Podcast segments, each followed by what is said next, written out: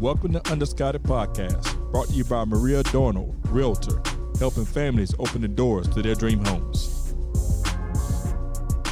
Hello, I'm your host, Corey Felton of Underscouted Podcast, and today I have a very special guest from Daytona Beach State College, Coach Washington. How you doing, Coach?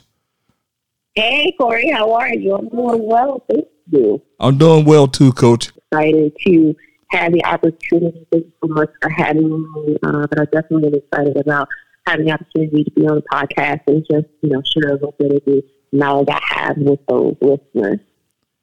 Okay, Coach. So, Coach, before we get started, give us some background information about you, Coach. Okay, well, uh, I recently started my fifth year here at Daytona State College, uh, located in the world famous Daytona Beach, Florida. Uh, I have spent a total of 16 years as a college coach, uh, which seems like a long time, but the kids keep you young. Um, but as most coaches are, I'm very passionate and excited about young people and seeing them, you know, reach their goals and be successful. And so it keeps me young, and I just, I just love doing what I can do to help the kids. I've played college basketball. I've coached here in the States as well as in Europe. And so um, it's just something that I love to do. Now, Coach, you have had a successful career with those 16 years. And recently, you were named Coach of the Year. What is your philosophy behind your coaching?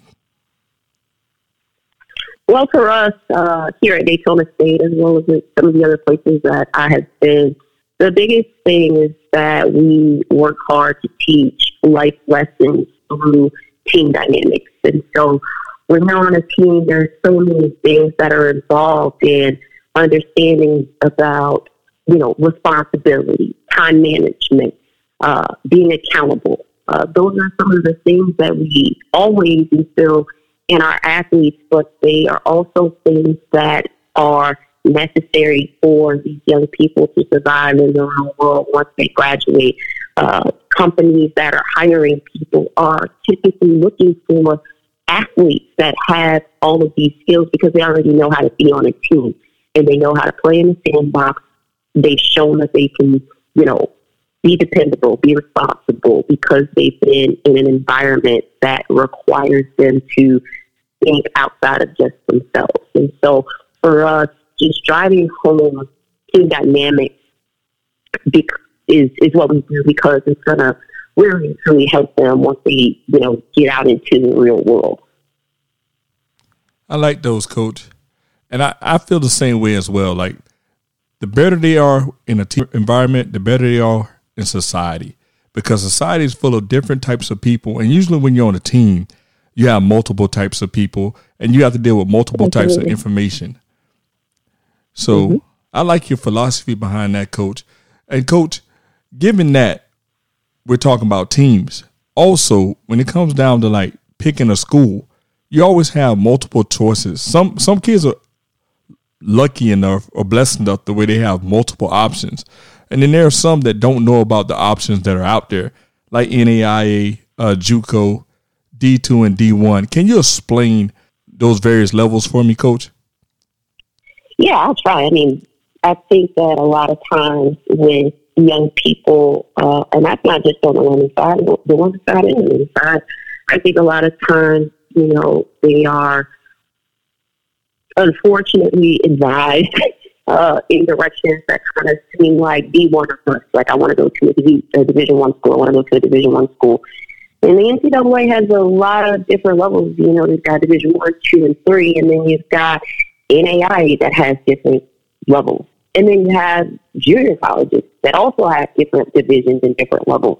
Um, and then there's also the National Christian School League as well. And so there's so many different schools out there that can all, you know, be thrown into the mix. I know a lot of times people will say, well, there's only, you know, 340 some Division One schools out there. Well, yes, but when you start adding in all of those other levels and considering all of these schools that have, you know, women's basketball programs, that provides lots of opportunities for young people to have the opportunity to go and showcase their skills and go and play uh, in an environment that's a little bit different than what they're used to, obviously. But I think that there's so many different avenues that players have that they don't realize because a lot of times they get stuck thinking that, you know, here in Florida, it's I want to go to Florida State, I want to go to Florida, or I want to go to Miami.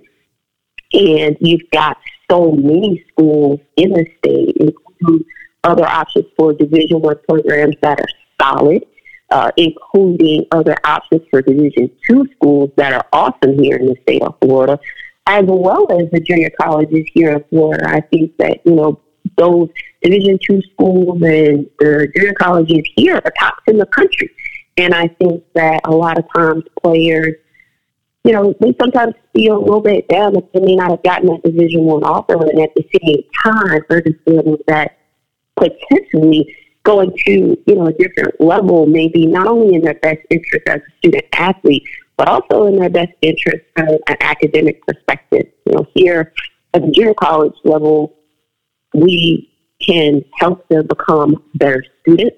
We help them with skill development. And we also help them with that exposure to those bigger schools that they may have been missing uh, when they were in the high school setting. And I and coach, I agree with that because I go to a lot of tournaments, and um, although most tournaments now they're live streaming because of COVID and they have a lot of things going mm-hmm. on. There has to be a list that no one knows about that goes out to colleges around the country, and they're able to see the kids they want to see and constantly be exposed but at these tournaments, I'm starting to notice I see on average probably about 200 teams of players. Mm-hmm. And it's hard to say you're going to keep up with all that. It's hard to say you're going to get the proper exposure. And a lot of kids, they do get the, well, if, if I'm D1, if, if I'm not D1, then I don't want to do it. But if it's a passion, it shouldn't matter what level you're on. If it's your passion, mm-hmm. you should be able to play right. JUCO, D1, NAIA, wherever your passion takes you at, and be able to perform mm-hmm. at the level that you feel that you are to make yourself more known. So I agree with you as far as like JUCOs being able to provide that extra exposure, and not only that, but like mm-hmm. a strong, solid foundation for those who wasn't ready to go off to college, like to a big college. Some of them need that foundation on that level in order to be successful at the next level. Yeah, absolutely you know, for, for a lot of the schools here at the junior college level, the primary focuses are time management, academics, and, you know, just getting better at basketball. Um, you know, a lot of times with freshmen at the four-year level, part of the reason they um, end up not being as successful as they had intended is because they haven't really gotten a good grasp of time management skills and understanding that they've got to prioritize studying and, you know, taking tests before partying and doing everything else that college freshmen do. Um, and so, you know, we, we really try to stress here at Daytona State about the time management aspect. We really, really are hands-on with regards to development of, you know, weekly schedules and things like that. Um, just to kind of help them out until they get to the point where they can meet with an academic coach and say, hey, here's my schedule for the week. These are going to be the study hall hours I'm going to do in the location of those study hall hours. And, um, you know, again, like not everybody is ready to go to a four-year school when they graduate high school.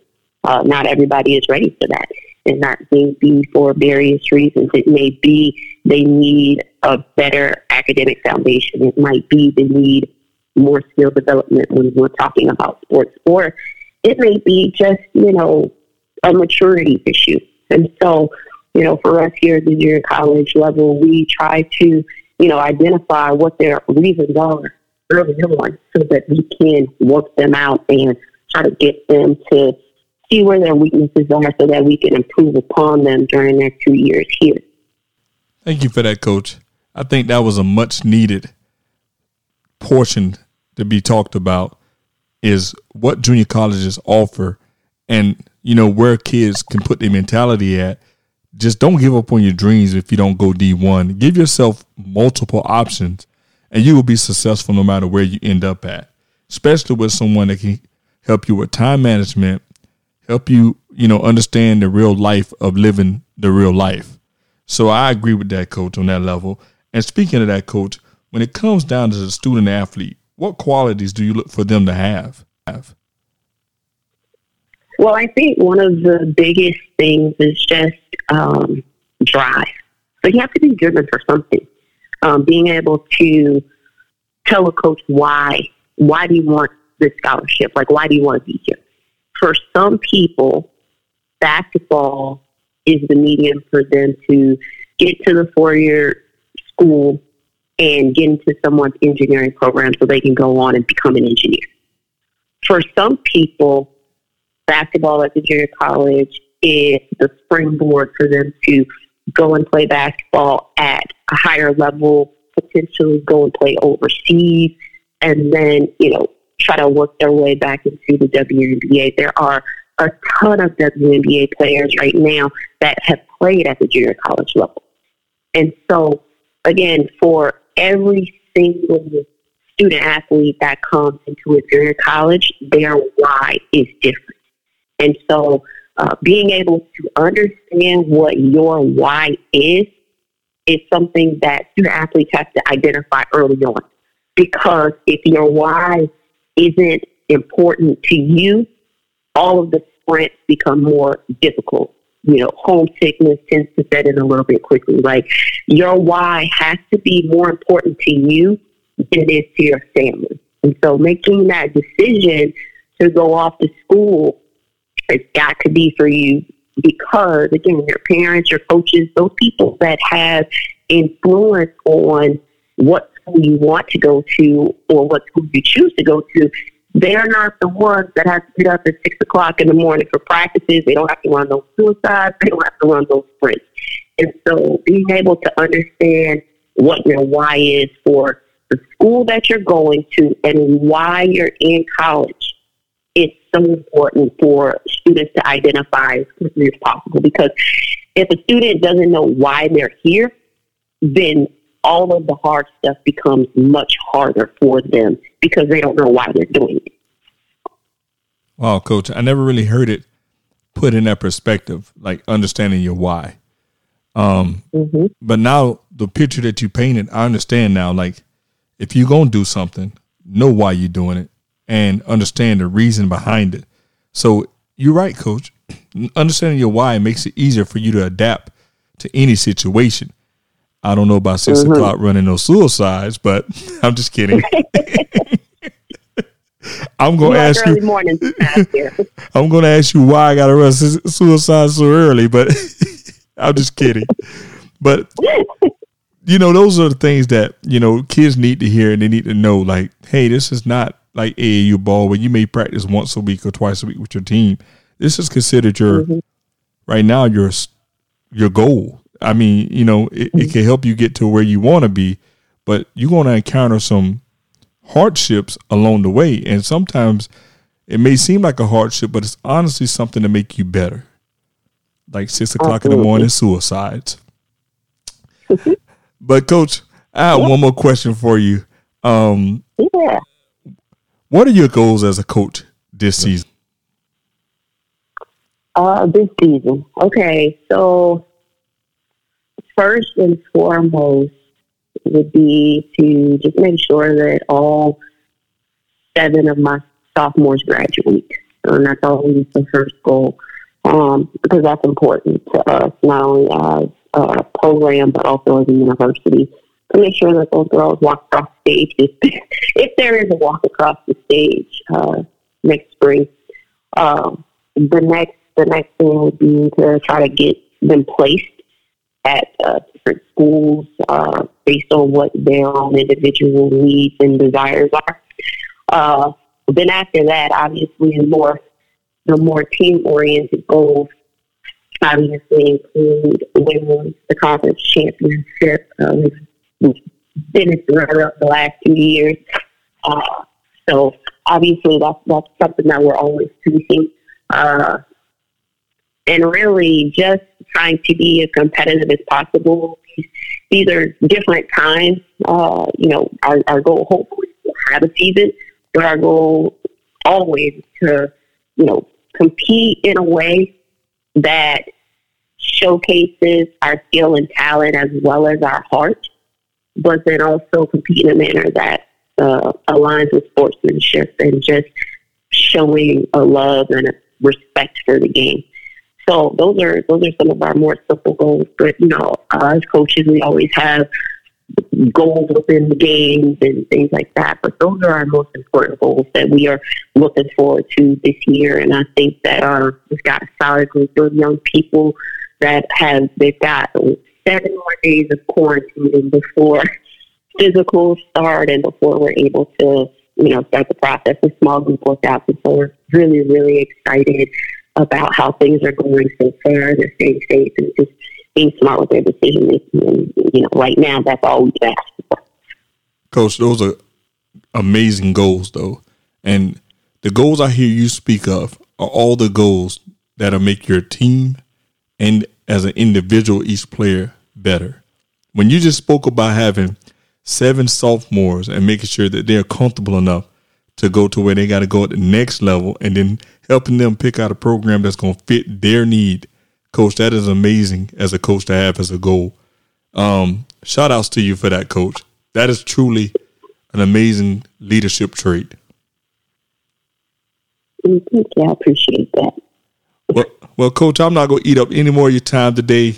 I appreciate you stopping by Underscouted and giving us this conversation, giving us these nuggets, and helping these kids navigate and understand that they can carry on their dreams no matter where they're at. So thank you on behalf of Underscouted.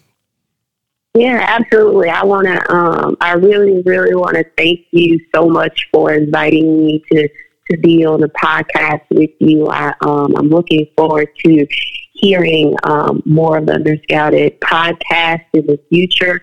Give a thank you to our sponsors.